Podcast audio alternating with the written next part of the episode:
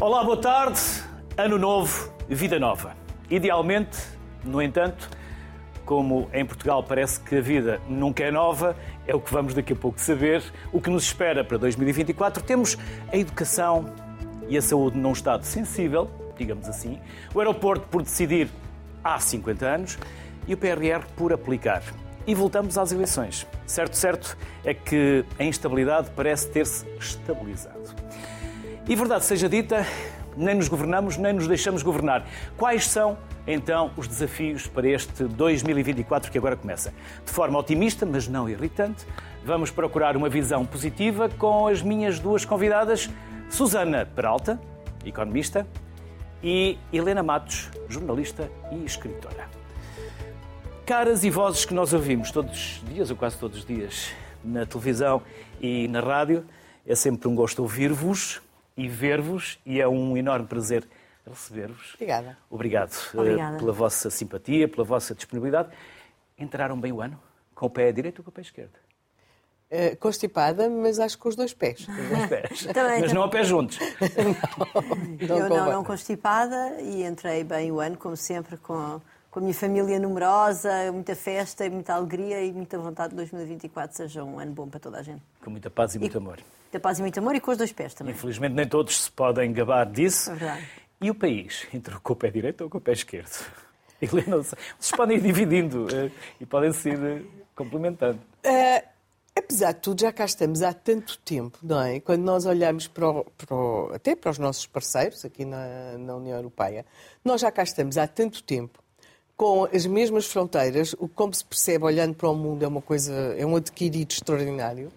Portanto, eh, se calhar é melhor contarmos com aquilo que temos como certo e percebermos que é a vida, quer dizer, a ter instabilidade, ter eleições, não ter a certeza de como é que pode ser o resultado eleitoral, faz parte da rotina eh, das velhas nações. Susana, já cá estamos há mais de 800 anos, Sim. sempre em crise, nunca falimos, ou pelo menos falimos, mas Já nunca, falimos. fomos- mas Falimos, nunca deixámos de existir. Falimos, mas não deixámos de existir por tal. Ah, não, eu acho que o país entra em 2024 ah, com, enfim, com, a- com o lastro não é, de uma crise política ah, devido a instituições que nós temos que nos protegem mal de, de situações pouco claras, de conflitos de interesses, tráfico de influências. Ainda estamos para saber depois a gravidade que esses casos revestem, mas é importante percebermos que nós, nó- nós deixámos para trás um final de ano 2023 em que tínhamos, tivemos a Presidência da República e o Governo ao mais alto nível envolvidos, em todo o caso, em suspeitas de favoritismo e, portanto, isso é, acho que isso é é uma, é uma péssima maneira de deixar um ano, ou seja, ah, lá está, ao fim de 800 anos, ao fim de 50 anos, este é o ano dos 50 anos da democracia, não é? Já devíamos estar crescidinhos e a democracia não é só o direito de voto, a democracia é, é, uma, é um conjunto de instituições que, que protege o Estado de Direito e que protege, ah, e que protege o- ah, o- as pessoas dos abusos de poder de quem detém o poder e as nossas instituições, até ver, ainda não nos protegem disso, enfim, cabalmente. Por outro lado, temos uma justiça independente que faz o seu trabalho, portanto, certamente temos, um, temos, algo, temos coisas de que nos devemos orgulhar. Agora, eu também acho que não há pessimismos. Eu acho que um ano com dois debates eleitorais importantes, um debate eleitoral legislativo e um debate eleitoral europeu, eh, é- e, com, e com a celebração dos 50 anos do 25 de Abril, é um ano certamente positivo, lá está, numa democracia adulta, com as suas, eh, com as suas imperfeições, com, com todo o trabalho que temos para melhorar, mas... eh, mas eu sou uma pessoa, eu gosto, gosto de eleições, gosto de votar, acho que, é um, acho que os momentos de saudável debate democrático são, são felizes, numa, é é uma sorte, não é? Ou seja, apesar Sim. de tudo é uma sorte. Há países onde não se vota. Não, se- não se vota e outros onde não há debate. Exatamente. Eh, e, e, sobretudo, há uma coisa que Tem eu acho alguns que... partidos também, não é? É, eu acho que é muito importante perceber-se o seguinte. Agora que estamos a comemorar os 50 anos do 25 de Abril, eh, os- os- a democracia não é uma história de, de contos de princesas e de fadas. Ou seja, aqui não se casa e não se é feliz para sempre. Podem, aliás, acontecer muitas coisas. E só nas ditaduras é que os governantes são perfeitos. É preciso que as pessoas percebam isto. Nas ditaduras, os governantes são perfeitos. Aliás, criam imagens de perfeição através da propaganda. Nas democracias, eh, os governantes cometem eh, situações menos claras ou praticam situações menos claras, podem mesmo chegar a praticar crimes, mas a grande mais-valia das democracias é que isso é passível de ser escrutinado, é passível de ser comentado e é passível de ser punido. Portanto, nesse sentido, eu percebo que, que às vezes as pessoas têm uma sensação quase de decadência, de fim.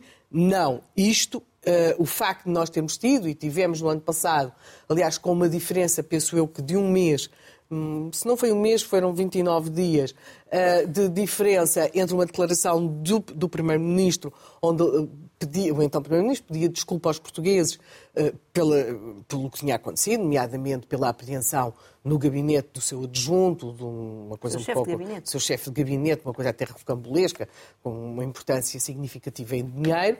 Tivemos depois também o Presidente da República a ter de se explicar, mas o que, o que nós devemos pensar, sem dúvida que nenhuma destas situações deveria ter acontecido, e conhecendo o perfil, os longos anos de carreira política, quer de António Costa, quer de Marcelo Rebelo de Sousa, esperar-se-ia que tivessem a clarividência de ter acautelado aquele tipo de situações ou terem percebido que elas poderiam ter ocorrido, ou no caso do Primeiro-Ministro, convidando alguém ou repetindo um convite a alguém que tinha um perfil que certamente eu poderia recomendar para ser um simpático amigo, mas não um chefe de gabinete de um primeiro-ministro, e em relação a Marcelo Rebelo de Sousa também ter alguma previdência na forma como o seu nome pode ter sido invocado, não por acaso.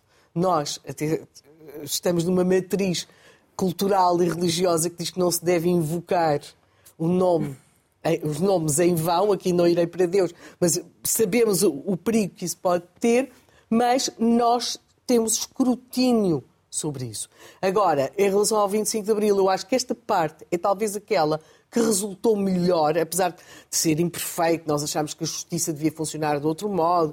Há todo um conjunto que os governantes se deveriam comportar de outro modo, mas estamos a discutir esse outro modo, onde eu acho que nas expectativas que nós tínhamos, ou que nos foram apresentadas em 1974, que as coisas falharam mais, e, e, talvez isso aconteça até mais neste momento, é em relação às expectativas em relação ao futuro.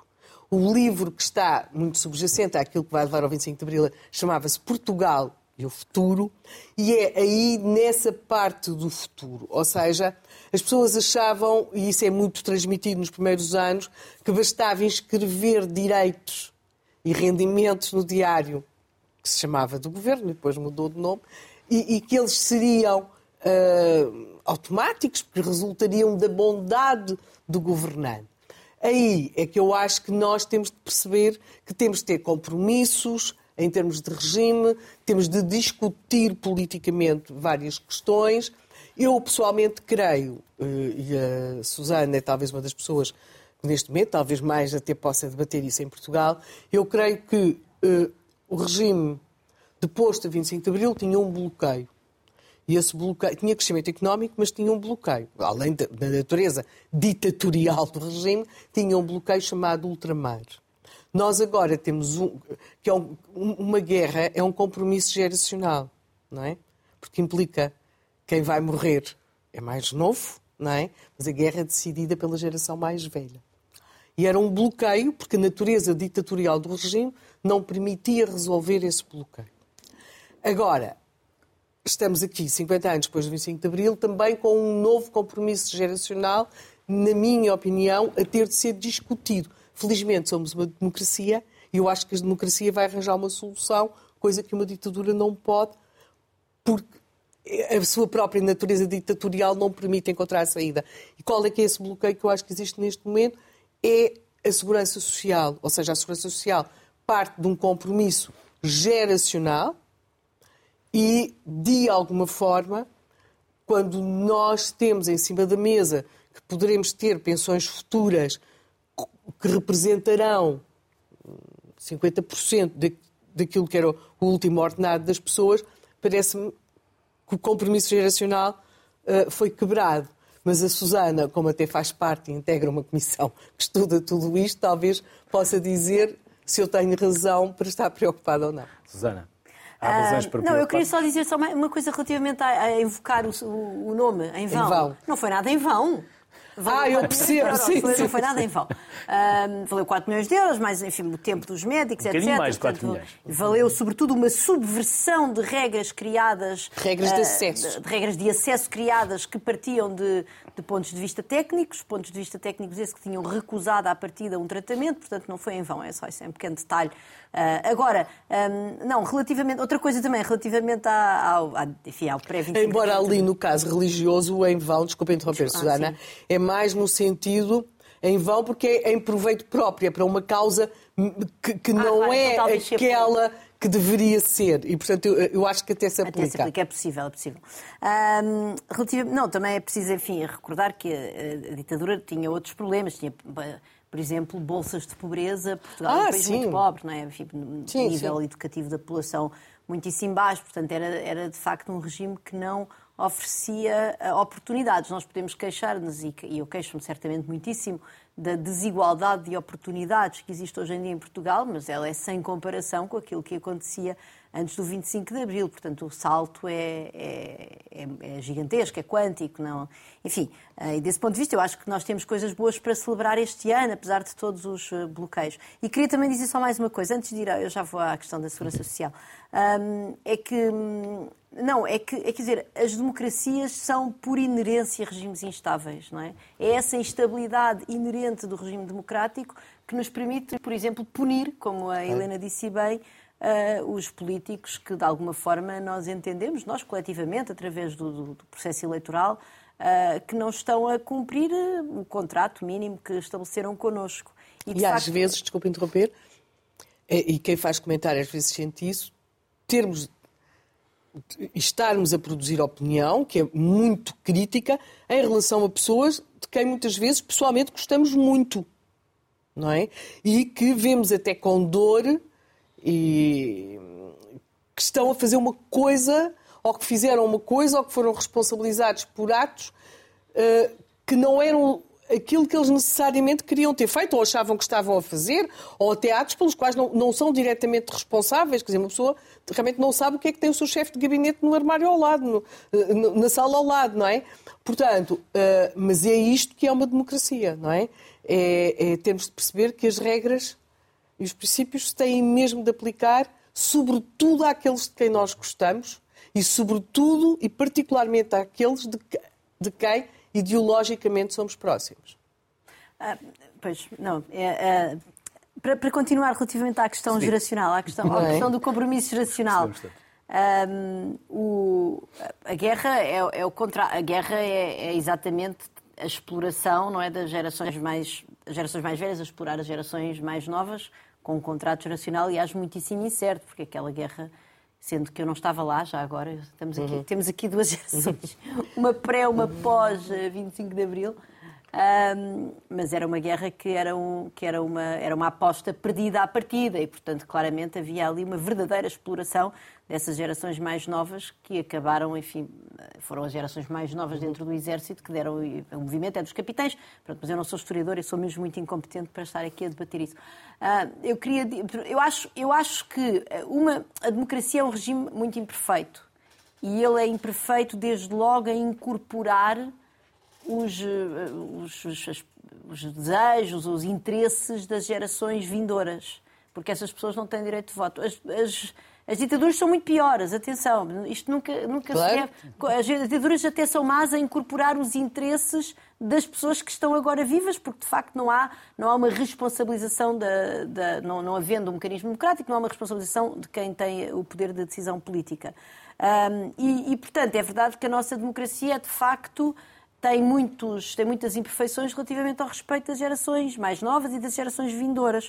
Uh, uh, e das gerações mais novas que não votam, ou não votam porque o direito de voto começa aos 18 anos, ou não votam porque votam menos do que, do que as pessoas mais velhas, ou porque elas também, mesmo depois de adquirido o direito de voto, participam menos de uma maneira geral na, na, na política. Se calhar para estar aqui a falar do ano novo devia estar uma pessoa de 30 anos ou de, ou de 25, não sei, em vez de, em vez de estar eu no meu lugar.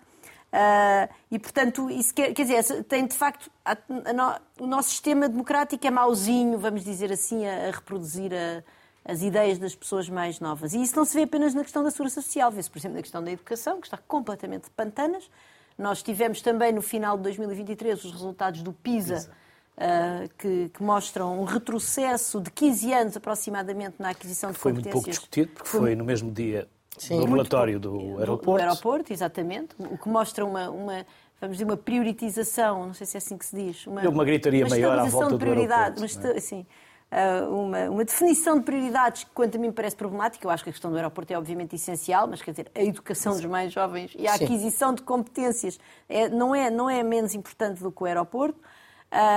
temos e, também... Desculpa interromper. Eh, para lá do, do, do nosso grande trambolhão, dentro de um trambolhão generalizado, eu acho que há aqui questões até de geopolítica, não é? Porque nós vamos ver que, não, que o trambolhão não é igual em todo, em, em todo o planeta Terra, não é? Nota-se, sobretudo na Ásia, uma capacidade de, de, de, manter resultados e esta questão da perda de competências. No nosso caso é muito... A Ásia não fechou tanto, curiosamente, e pois...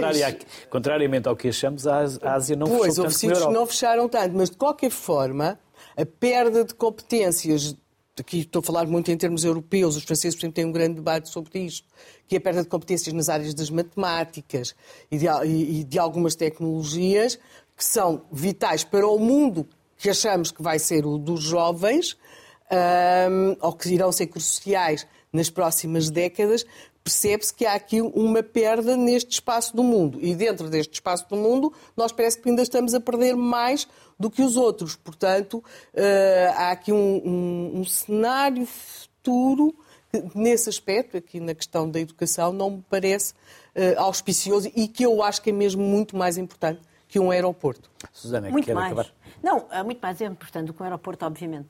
Um, e, e também, também na questão climática, nós também fechámos o ano 2023 com a COP28, uhum. enfim, com, com, os seus, uh, com os seus pequenos avanços, não é sempre muito aquém daquilo que se calhar seria desejável, em todo o caso, para respeitar os interesses das gerações que cá vão estar daqui a, daqui a 50 anos, que não, não vai ser nenhuma de nós.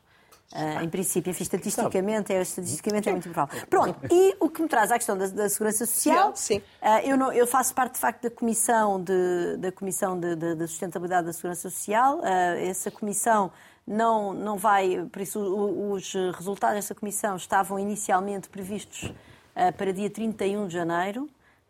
entretanto, como 31 de janeiro já é em pleno período eleitoral, a Comissão entendeu requerer ao Governo um, um adiamento para não, para não acontecer aquilo que aconteceu aos resultados do PISA, para não caírem no meio de, um, de uma. Da gritaria. De, de exatamente, de um oceano, não é? De ser uma gota d'água no oceano, para de facto ser um momento mais propício a um debate mais eh, consciente à volta disso. Portanto, eu não, eu não, não tenho, obviamente, não posso aqui estar a revelar o que é que resulta dos trabalhos da Comissão. Agora, eu acho que, há, que, é, uma, que é um dado conhecido que uh, a países que têm, que têm uh, crescimento de produtividade anémico, como é o caso de Portugal, portanto, uh, que têm crescimento, que têm um envelhecimento da população. Portanto, há, há duas maneiras de nós conseguirmos manter as pensões. sem aumentar as contribuições da população ativa, não é? Ou é termos mais população ativa por cada pessoa que está fora da, da, do mercado de trabalho, porque já se reformou, Uh, e para isso nós precisávamos ter uma, uma, uma, pirâmide etária que objetivamente não temos, embora Portugal esteja. Uh, uh, Por causa da imigração. Com, tem, exatamente, tem vagas de imigração com I, portanto, pessoas que vêm para Portugal que estão, a, que estão a atingir valores que eram desconhecidos para nós.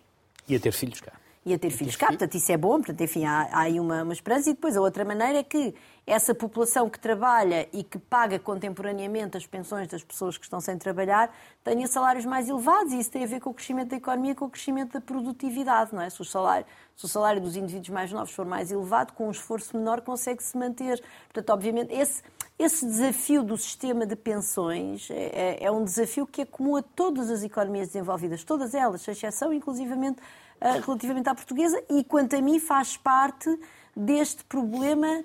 Eh, eu estou, nesse ponto de vista, plenamente de acordo com a Helena e basta ver que, aliás, Neste, no mês de dezembro, em que saem os resultados do PISA, e é certo que ainda antes dos resultados do PISA, para ser justa, mas uma semana antes dos resultados do PISA, os partidos estavam a fazer eh, Exato. leilão a ver quem é que dava mais aos pensionistas. Portanto, uh... uh, e daí, nesta matéria, por acaso, eu até estou divergir do,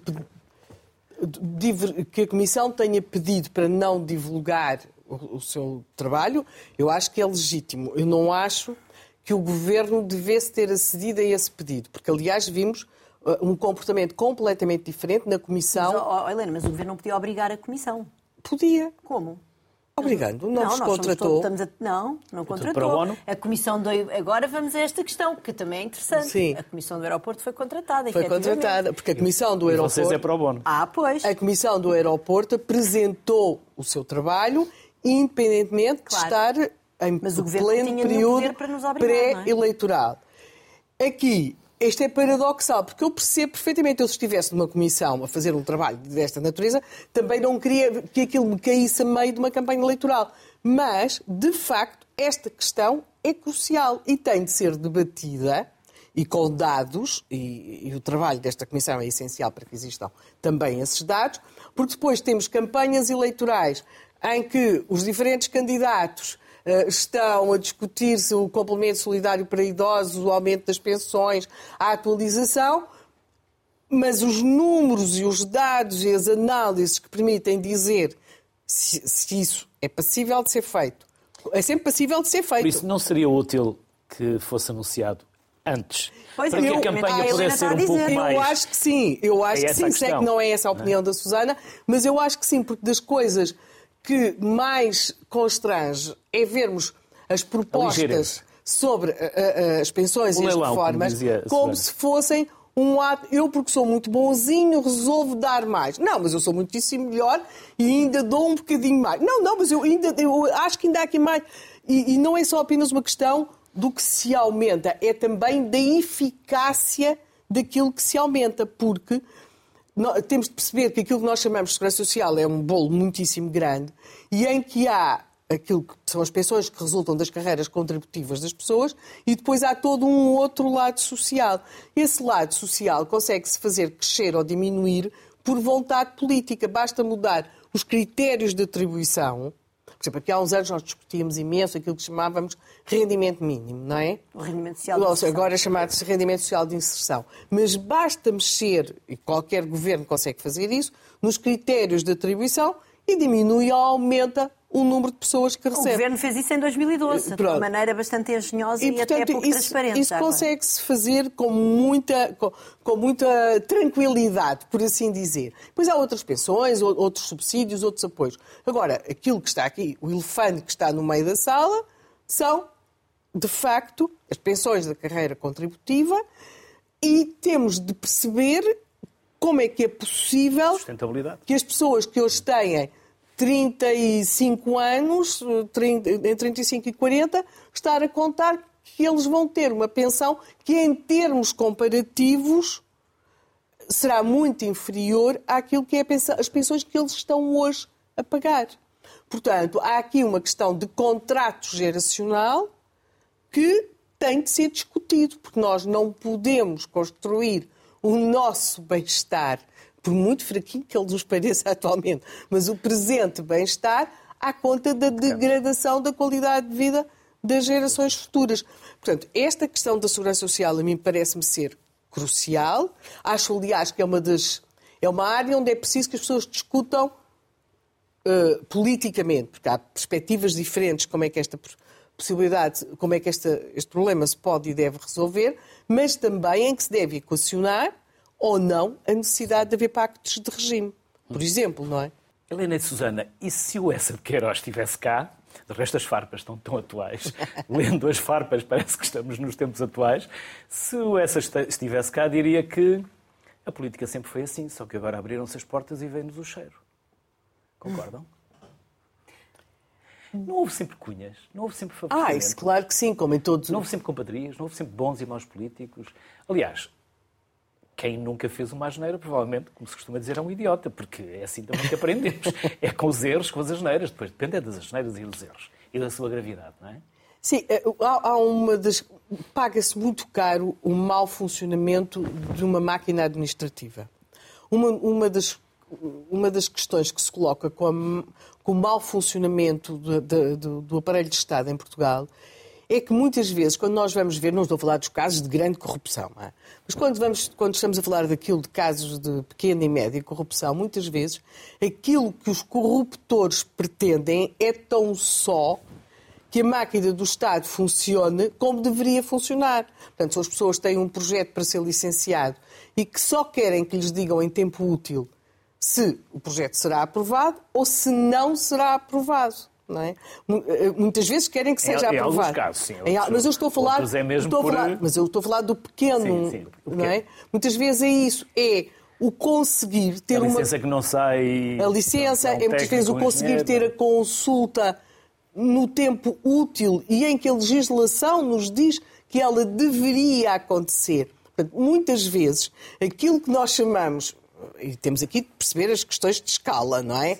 Mas aquela corrupção com que nós lidamos no dia a dia, porque nós lidamos com essa corrupção no dia a dia, é muitas vezes então só esperar que no centro de saúde, no hospital, no tribunal, uh, no, na Câmara Municipal, nos atendam como na tal legislação ideal está escrito que seremos atendidos. Quer dizer, todos nós já tivemos esta experiência, que é que para mim é uma coisa sempre difícil, que é uma pessoa, imaginemos, vamos a um hospital e a pessoa quer saber onde é que há um gabinete para se informar, a que horas é que deve ir, e a resposta automática é venha, passe por cá, espere por mim, falamos.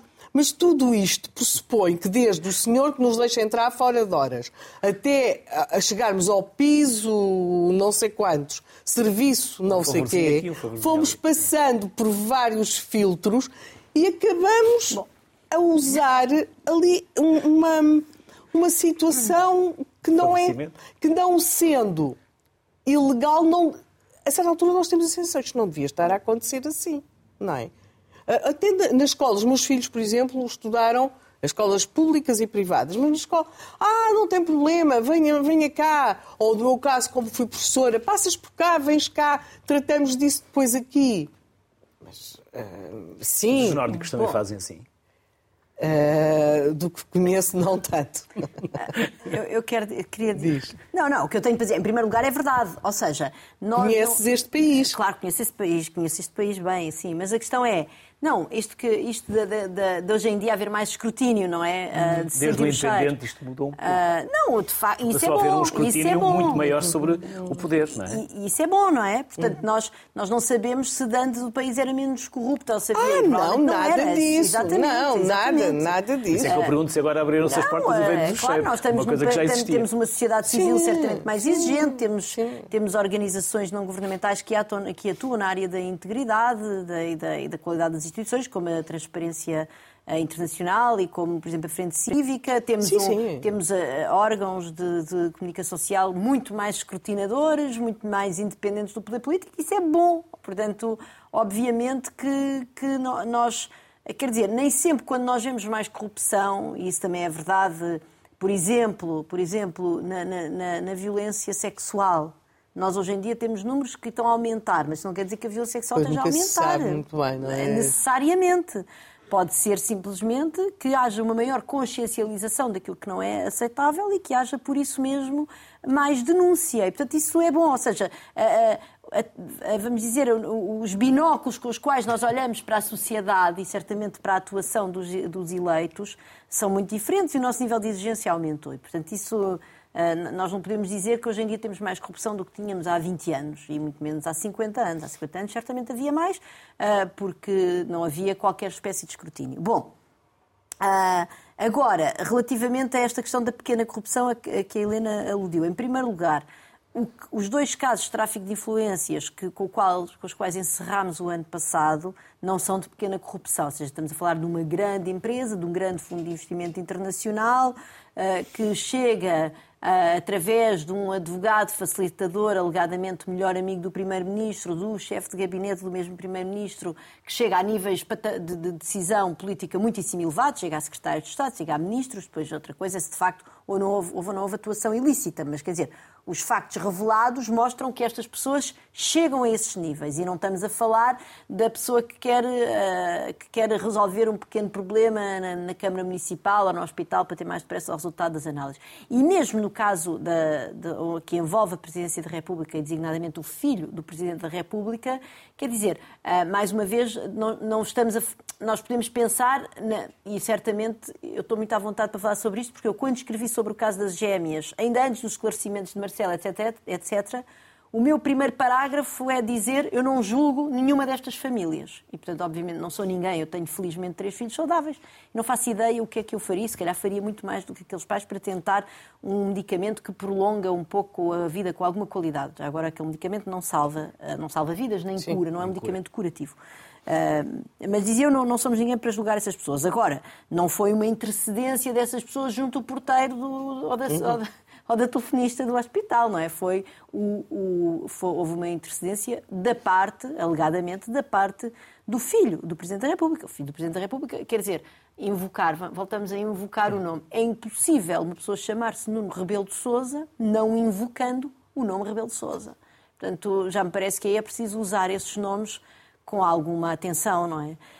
Um, e portanto eu acho que não estamos, não estamos a, dizer, não estamos a falar dessa pequena corrupção, não é? Daquilo que nós em inglês chamamos a petty corruption, não é? Estes, estes pequenos estes pequenos desbloqueadores. Mas mesmo esses pequenos desbloqueadores, na verdade, não são aceitáveis. Nós o que temos é de lutar por uma, por uma democracia, por instituições, não é? Que tenham regras, se calhar mais simples, certamente mais claras. Pois, essa é uma das questões que é para lá da ineficácia da máquina do Estado, nós, nós vivemos em, em numa, de alguma forma, até em termos europeus, pode-se definir como uma grande burocracia. Não é? Ah, as grandes burocracias tendem, hoje, por exemplo, as, as, grandes empresas, as médias empresas, têm quase que pessoas dedicadas a resolver todas essas questões, a conseguir fazer interpretações o, o, o, o cotidiano dos cidadãos mais comuns. Ter um assessor para esses casos não é grave.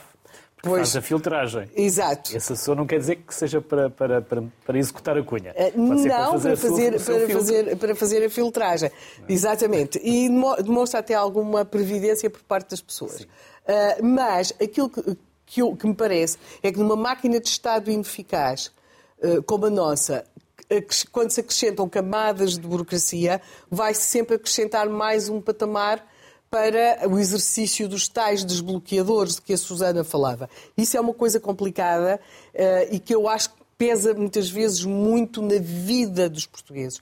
O seu relacionamento com a, com a máquina do Estado é complicado e não se tem facilitado ao longo dos anos. Ou seja, não, não se pode dizer que nestes anos que temos de burocracia, até porque como, uh, uh, de democracia, até como a burocracia é crescente, o nosso cotidiano hoje é muito mais marcado por essa necessidade de nos sabermos relacionar com a máquina do Estado, que eu acho importante para mim acrescentar isto. Depois, todo o mundo desconfinou, mas a máquina do Estado a máquina administrativa portuguesa ainda não desconfinou e eu duvido que venha a desconfinar. Ou seja, eu não acho admissível que nós, para irmos uma repartição de finanças hoje, é dificílimo. O balcão, o velho balcão, é uma coisa muito democrática, porque quanto mais não seja, uma pessoa um dia sobe-lhe a mostarda ao nariz e diz ali aquilo que pensa.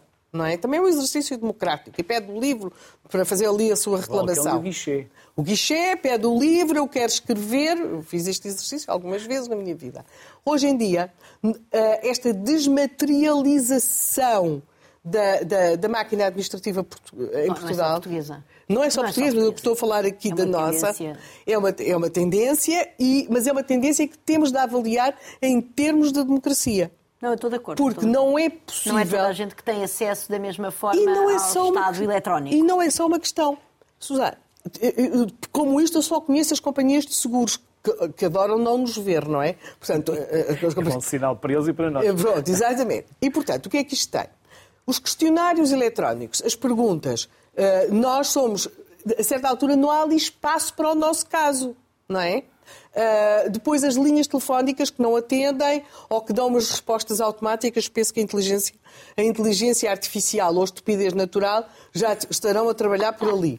E, e, portanto, quando nós, para marcarmos uma ida às finanças, temos de ir, uh, estamos em Lisboa, temos de ir para Torres, não é?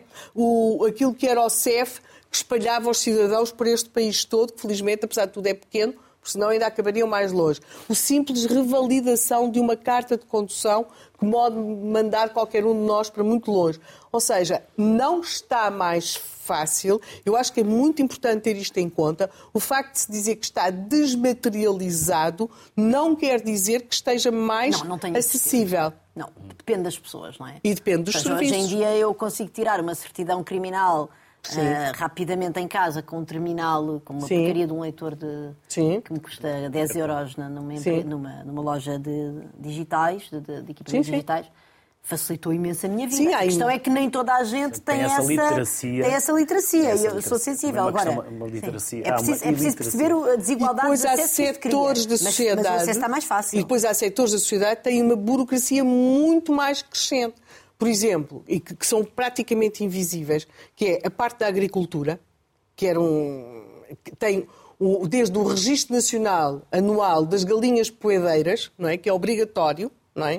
Que se tem de dizer quantas galinhas é que as pessoas têm, os ovos, aquelas coisas todas. Portanto, há uma, este é o ex-libris dessa burocracia crescente, mas há de facto um, um, uma, o que leva depois.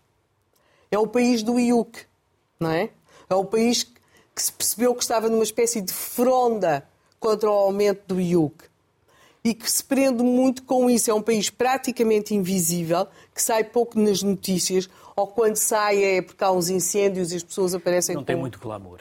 Não tem muito glamour e que tem e que se confronta muitas vezes com a dificuldade de acesso a essa máquina do Estado. Porque aí sim é mesmo preciso não se resolve só com o cartão, com o leitor, é preciso preencher cada vez mais documentação, tudo fica cada vez mais longe, eh, é o país onde se fazem 70 quilómetros porque a urgência obstétrica está fechada e se tem de ir para outra que fica a 70 quilómetros dali. Portanto, esse país, às vezes, para se perceberem certas mudanças no sentido de voto, seria interessante perceber como é que o Estado se foi retirando desses territórios. Susana e Helena, há uns anos, Adelino Gomes, o nosso uhum. decano, jornalista, para um dos livros que eu escrevi, dizia uma coisa do género. Se na altura do PREC existissem três televisões em direto, o PREC ainda hoje não teria terminado. Hoje já há quatro. é, será que os média, nós falámos aqui da qualidade da democracia e também devemos falar do papel dos média e dos jornalistas enquanto um pilar importante para podermos alimentar essa mesma democracia. Será que também não a estamos a abanarem demasiado? Porque todas as noites parece que tem que haver uma polémica. Vocês são mulheres que aparecem todos os dias, ou quase todos os é. dias, ou... Mas é a Helena, a Helena aparece todos os dias, na rádio, todos os dias de manhã. Não sentem também que estamos demasiado uh, histéricos, digamos assim, a gritar todos os dias com tudo e com todos, a matar toda a gente à nossa volta? Quem é que quer ir para a vida pública, para a política? Para ganhar 2.500 euros, um autarca sujeito a uma carta anónima que de um momento para o outro eh, lhe rebenta com a vida pessoal, familiar, política. Não há gritaria a mais. Todos os dias. Não, eu acho que há gritaria a mais. Acho que há gritaria a mais. Uh, mas ainda não me parece que, o princip... que a principal disfunção da nossa democracia venha dos média. Portanto, se eu tivesse de começar por, eh, por resolver uh, alguns problemas da democracia, que tem muitos, porque é sempre um sistema em construção Sim. e é sempre um sistema imperfeito, Uh, e ainda bem que assim é, lá está. Porque... A democracia é como os casamentos, só resultam aqueles em que se discute. Exatamente. Quando as pessoas se deixam de discutir é porque, é porque estão quase a divorciar-se. É um, portanto, uh, Mas, agora. Uma coisa não... é discutir, outra é gritar, Helena. Ah, isso, é, eu não. Eu não assim, é, é, os média é esse o problema, não é? Eu, eu acho que há gritaria a mais e acho que às vezes há, há, há meios de comunicação que têm posições que às vezes me parecem Parece um jogo da bola, parece que estamos a discutir isto como ou... se fosse um jogo de bola, não é? Agora, isto é sempre o mesmo problema, que é, é como a democracia também é isso, é? A democracia é o sistema menos imperfeito daquele dos, dos outros, não é? E, e, e, isto, ter, os, ter alguns meios de comunicação a fazer coisas irresponsáveis, é também o sistema menos imperfeito que há, porque é, é muito melhor corrermos o risco de termos, se calhar, excesso de gritaria do que irmos para o, para o outro, porque eu nem sei bem como é que se ia fazer, e certamente muitíssimo antidemocrático e muito mais perigoso, que é controlar aquilo que acontece dentro dos meios de comunicação Então, social. sim, posso dizer uma coisa absolutamente impopular. Primeira coisa, eu acho que os políticos são mal pagos em Portugal. Ah, tu concordo. Subscrevo. E, Subscrevo. e é um puro populismo não os aumentarmos. Os políticos deviam ganhar mais uh, e, e, e, acabaram por ficar reféns dessa coisa que é parece mal serem aumentados, mas sim deveriam ganhar significativamente os mais. Os melhores deviam estar a gerir a coisa pública. Uh, e deveriam... Não os piores. Pois. Entre aspas. Quer dizer, não, não generalizando. Não, não, é? não generalizando. Sim, mas de facto. Mas os melhores vão para o privado porque é que. De facto deviam ganhar. Concordo. Mais. Depois, em relação àquilo que disse o Adelino Gomes, é assim: se nós tivéssemos três ou quatro televisões privadas, não só não poderíamos ter tido uma ditadura nos moldes em que tivemos. Estamos a falar do Verão de 75. E também não teríamos tido um PREC como tivemos. Porque uma das coisas que é terrível no PREC. Teriam ido todos para a televisão em vez de terem ido para os quartéis. Sim, mas não é só isso. É que, apesar de tudo, não seriam iguais. E um dos problemas do PREC, aliás, nós acabamos. Para quem não sabe, o período revolucionário em curso, curso que, acabaram, que acabou ali pelo dia 27 de novembro de 1975, uma das coisas que caracteriza o PREC é, de facto, a certa altura já uma uniformização em termos de comunicação. Sim, estou a falar de pluralismo. Sim, estou a falar em termos de televisão, era terrível, não é? Havia a RTP, muito alinhada ideologicamente com o Partido Comunista Português, o que levou a cada altura, mesmo quando queria fazer cobertura de alguns acontecimentos, não podia, porque, porque, porque era sovada, pronto, uh, para sermos práticos, não é?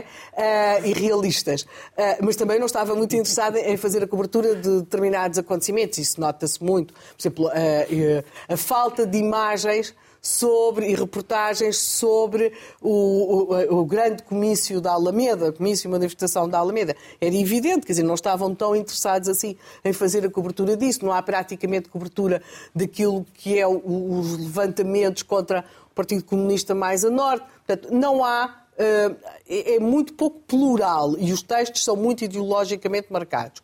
Portanto, eu acho que se tivesse havido três, quatro televisões, nem o Estado Novo poderia ter durado como durou e o PREC teria decorrido noutros termos, porque, apesar de tudo, em Portugal, controlar quatro televisões era um bocado mais difícil. Do controlar. Pois, mesmo nos jornais, também se nota essa Há, há, um controle muito grande do, do que era o grande jornal, um dos melhores jornais que Portugal teve, que foi o século, não é? Uh, mas também pronto, do Diário de Notícias, começa a chegar ao próprio Expresso, que, que, e vai a surgir depois uma imprensa, depois surge o Jornal Novo, e vê-se a importância que foi ter aparecido esse jornal, que se chamava Jornal Novo, mas tudo o que parecia que punha em causa essa linha oficial era conhecido como o Pasquim, era o Pasquim da reação, até que um dia uh, o, no, no, Jornal Novo eles fazem um título não é, que era o Eu Pasquim me confesso. Ainda Porque existe é... essa expressão do Pasquim. O Pasquim. Mas só há liberdade quando há pasquins. Muito bem. Tem de haver tem, tem de haver tudo. Uma das primeiras publicações a ser censurada foi a Gaiola Aberta do Vilhena.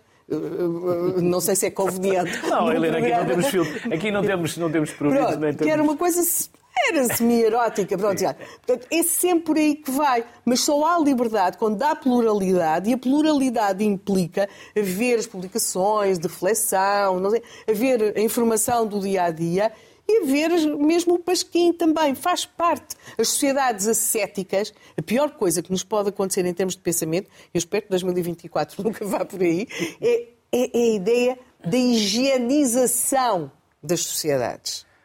Não sei. Não podia concordar mais com a Helena nesse aspecto. Acho que estamos sempre nós. Né, acho que há várias coisas em que concordamos. É nessa, certamente. certamente. Não, é muito importante, quer dizer, mesmo esta ideia do pasquinho ou da gritaria, às vezes é desses, desse, desses meios de comunicação mais obscuros, mais marginais, que vem a revelação de casos gravíssimos uhum. do, do, ponto de vista democrático. Portanto, o escrutínio faz, dentro dessa pluralidade, e até dentro de, uma, de, de haver uh, uh, meios de comunicação com intenções políticas claramente anti-governo. Desde que depois, no outro dia, que tiver lá o governo de outra cor, haja outros também uhum. anti-governo. Isso é essencial. Nós não precisamos para nada de neutralidade. De... Uh, em Portugal não há essa tradição. Noutros países existe que é, uh, por exemplo, os órgãos de comunicação tomarem posição. Nos anglo-saxónicos. Os anglo-saxónicos têm isso. Não, os franceses também. Uh, por exemplo, o, quando foi aqui. E mesmo o, em Espanha também. Em Espanha também, é bastante sim. mais claro. Sim, mas eles, eles, em Espanha até mudam, os apresentadores até mudam uh, o tipo de camisa e a gravata quando muda o governo. Mas, uh, por exemplo, quando foi aqui em Portugal o referendo à interrupção voluntária de gravidez, a Rádio Renascença, por razões óbvias, tomou, tomou uma, posição. tomou uma posição. Também se não tomasse, é, estavam. Quer dizer, não, não faria não, sentido não, pois, da identidade. Mas da eles rádio. fizeram uma boa cobertura. Aliás, eu participei, uh, eu tinha uma posição nesse referendo e participei uh, com uma outra pessoa que, era, que, tinha uma posição diferente da minha, que era a Maria José Nogueira Pinto. Uh, debatíamos eu acho que a regularidade era diária, uma coisa, durante ali uns dias ou umas semanas, e, eles, e, e por isso estava particularmente atenta àquilo que era a cobertura deles, das iniciativas diferentes que havia nesse referendo, das diferentes partes, não é? E, e fizeram uma cobertura absolutamente tranquila, informativa e tendo eles uma posição. Esta ideia que nós, por termos uma posição, não somos independentes, deve ser uma coisa que nos ficou do Estado Novo. E, portanto, uh, não, nós temos é uma posição. Temos várias. E, e, e, somos independentes, porque as pessoas que não têm uma. ou que dizem que não têm uma posição sobre determinado assunto, na prática estão. Claro, estamos a. Temos de terminar. Vamos... É não, ainda temos, ainda temos eh, nove minutos.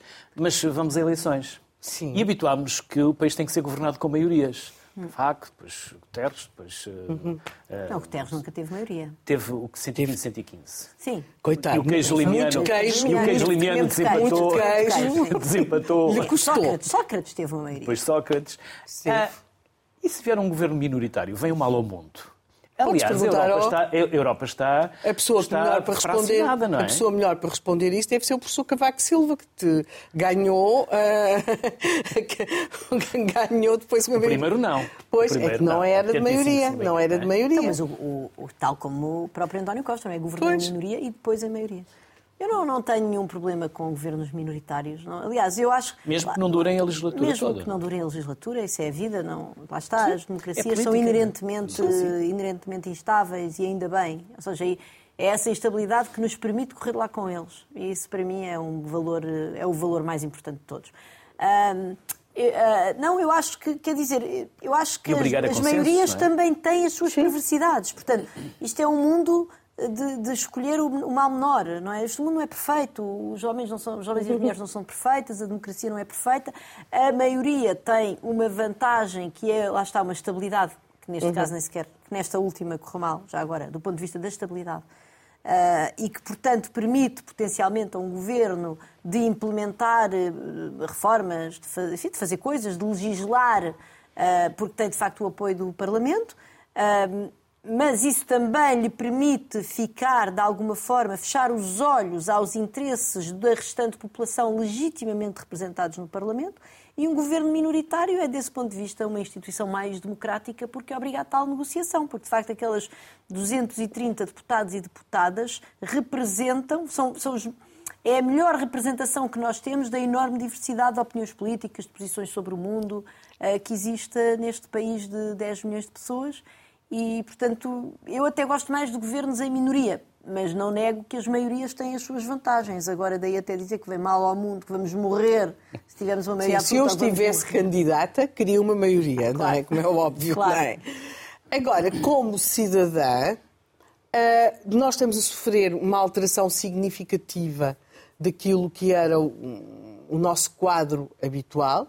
Temos neste momento o Partido Socialista como um grande partido, PSD, portanto, temos, mas há uma reconfiguração à direita, que a esquerda já fez quando apareceu o Bloco de Esquerda. Agora temos uma reconfiguração à direita e é com isso que nós temos de viver, porque os partidos nascem, morrem, mas não podemos ficar a imaginar que bom que era quando tínhamos os dois grandes partidos e depois umas vezes governava o Partido Socialista, outras vezes governava o PSD, depois tinham as suas maiorias, as suas maiorias absolutas. Ah, esse mundo, ah, pelo menos por agora, não se verifica e é perante esses cenários que nós temos de exigir aos, aos candidatos que nos digam o que é que pensam fazer. Não é o que é que eles gostavam. Pois isso gostar, todos gostavam, todos eles. Eu sei que todos têm de dizer que acreditam que vão ganhar as eleições. Porque os Açores dizem que é isso. Mas nós, enquanto cidadãos, temos de exigir saber o que é que eles pensam fazer perante um quadro eleitoral que não é o quadro eleitoral de 2000, é diferente. Helena, mas o Maquiavel também dizia que compete a quem está no governo mentir e a quem está na oposição mentir, ainda mais para lá chegar. Uhum. E nós também gostamos que nos mintam, não é?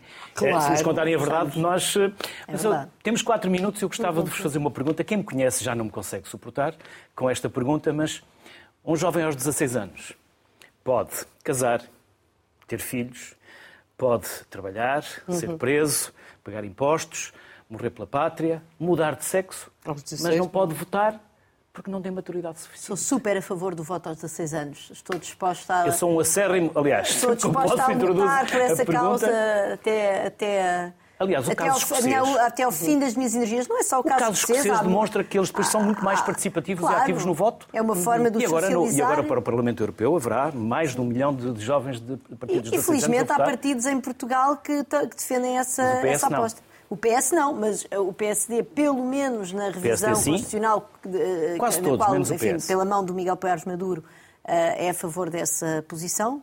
Não sei qual é a posição oficial do PSD neste momento, na verdade. É, é, é continua sim, queria, queria introduzir isso, isso na, na, alteração da Constituição. Pronto, mas de facto, exatamente, isso foi, foram, foi uma ideia que o Miguel Paiares Maduro trouxe ao debate e bem. Uh, o LIVRE e o PAN também são favoráveis ao voto aos 16 anos. Não sei se o Bloco Penso Bloco, que o Bloco, Bloco também, foi o primeiro. Foi o primeiro de todos. Foi o primeiro a, a trazer a discussão. Foi Portanto, eu acho que há, hoje em dia, já um, um enfim, já se começa a haver um conselho, em todo caso, a gerar uma, uma certa uma certa massa crítica em torno dessa ideia. Não é uma ideia, eh, digamos, que caia do nada, é? disparatada. Há países onde se vota aos 16 anos. No Brasil, vota-se aos 16 anos. Eh, na Noruega, vota-se aos 16 anos nas eleições municipais. Na Áustria, vota-se aos 16 anos. Portanto, não, não seríamos, estamos longe de ser os únicos e temos parado de nos queixar um, que os jovens têm falta de voz, que aparecem pouco e lá está que os interesses deles estão mal representados no consenso democrático, no, no, resultado do processo de decisão democrática, que talvez seja consensual e ainda bem, um, sem lhes darmos essa oportunidade. Eu sou super a favor dos votos da CGT. Helena? Tenho dúvidas, não, mas, mas, estou, mas, tenho procurado informar. Aliás, no outro dia até estava a ler uma questão, mas isso tinha mais a ver com a questão intelectual e da formação do, do pensamento. Agora, é verdade que há. Mas é paradoxal a relação das sociedades com os jovens neste momento. É verdade que se pode fazer todo um conjunto de opções aos, e decisões aos 16 anos Mudar de sexo implica uh, maturidade. Que não, não é? Se é reconhecida essa pois, que capacidade. Não, que não parece, que, votar, que não, não é? parece que se tenha maturidade para tal, mas simultaneamente e ao mesmo tempo uma enorme infantilização. Por exemplo, eu penso que a idade pediátrica. É 18. Eh, neste momento, para se poder ir ao pediatra. Não são 18 anos. É 18 ou mesmo mais. Ou seja, há algum é, é, é, simultaneamente damos sinais diferenciados. O cérebro só está completamente Pronto. formado lá por para exemplo, os 25, por isso... Por exemplo, há sinais... O meu ainda não está. Na, nas, e o meu acho que nunca estará. nunca está. Nas sociedades do, do, norte da Europa, por exemplo, nós tomamos, e percebe-se porque é que tomamos essas posições, porque havia uma coisa terrível que era o trabalho infantil. Mas e era uma realidade horrorosa com que nós nos confrontávamos. Mas acabámos a cair no extremo oposto. É verdade. Eu, por exemplo, acho, e, isso acontece em países do norte da Europa, em que os jovens trabalham nas férias aos, uh, e, e, e, até durante a atividade escolar, desde que seja uh, ali umas poucas horas mais. Havia as hotéis, eu com 14 anos pintava as cruzes do cemitério. Pronto. Eram os trocos para as férias. Por, por, não, aliás, não, na Noruega. Sim, sim, hoje em dia é ilegal. Na Noruega, na Noruega, por exemplo, o o acesso a estas atividades complementares até está a ser vista. Quem é que aposta muito nisto? Por estranho que vos possa parecer, ou não sei se parece ou não, muitas vezes os filhos da classe média e média alta. E acaba por funcionar entre eles quase como uma rede de conhecimentos em que eles depois se vão encontrar mais tarde em cargos mais ou menos relevantes. Ou seja, eu acho que nós, por exemplo, uma das coisas que devíamos equacionar tal como a questão do, do direito de voto aos 16 anos, sobre o qual não tenho uma opinião assim tão formada quanto vocês, mas, por exemplo, discutir esta questão do trabalho. Quer Vamos dizer, ter que convencer um, um trabalho. Helena. Mas também não tem. Mas também Eu vou, não, eu vou mandar uns artigos. Tens de nos convidar para um eu próximo. estou, Vou mandar uns estou, artigos. estou numa Temos feito aqui fase- vários programas sobre numa aos 16 fase anos. De, de me procurar informar. Até porque já percebi que o assunto está em cima da mesa. Mas, por exemplo, esta questão, quer dizer, não faz sentido que um miúdo de 16 anos não, ou, ou 14, 15 anos não possa fazer um trabalho nas férias, não é? Eh, portanto, acho que. Mas isto, eu percebo porque é que este- isto foi decidido assim, mas acho que, entretanto, o mundo, Sim, o mundo mudou. mudou. E acho que devíamos. muito. Claro, Realmente é claro. E, portanto, acho que devíamos reequacionar algumas coisas em termos de idade. Por outro lado, há uma coisa, e apenas sem estar a alongar muito, que neste momento também parece ser muito real, que é uma certa infantilização. Há professores uni- universitários que falam de alunos que chegam a- com os pais que se propõem tratar das coisas na faculdade. Que há tempos saiu no E os jornal. próprios pais vão lá reclamar com os professores, E-mails, não é? e-mails de pais e não sei o quê. Portanto, há aqui. Já não é só na- no secundário. Já Exatamente. universidade. Houve um colega meu sabe, que, que- fez uma, teve, disse 30 uma coisa, um colega meu que vive na Alemanha que disse uma coisa com imensa piada, o Gonçalo Pina, que às Hum. vezes fala no Observador, que disse que quando recebe um e-mail, que se recebesse um e-mail do pai, dizia logo, então dê-me lá o seu contacto do seu superior hierárquico que eu respondia, faz favor. que é um pouco para ver, é? São maiores de idade. Mas é um de setor que está em mudança, esta questão da, da idade. Helena e Susana, foi um gosto enorme. A Susana já cá tinha estado, Helena, foi a primeira vez. Espero poder recebê-la aqui mais vezes. Embora é também importante dizê-lo, eu estou noutro canal de televisão, mas achei que fazia sentido vir a um programa Isto é chamado serviço Sociedade público. Civil. E é serviço público. Aqui nós eh, conseguimos, com tempo, abordar os temas que os convidados acham que é importante, trazer à discussão, porque aquilo que é mais importante é o que vocês têm para dizer e não propriamente o que eu tenho para perguntar. Como eu vos dizia no início, só estou aqui a tentar não estragar. E é isso que eu tento ao longo do ano e este ano voltarei. Por isso, foi um enorme gosto, um privilégio voltar a ouvir-vos. Muito obrigado, desejar-vos muita saúde. E um bom e ano. 2024. Bom 2024. Obrigado. Novo ano, vida nova. Pelo menos assim esperamos.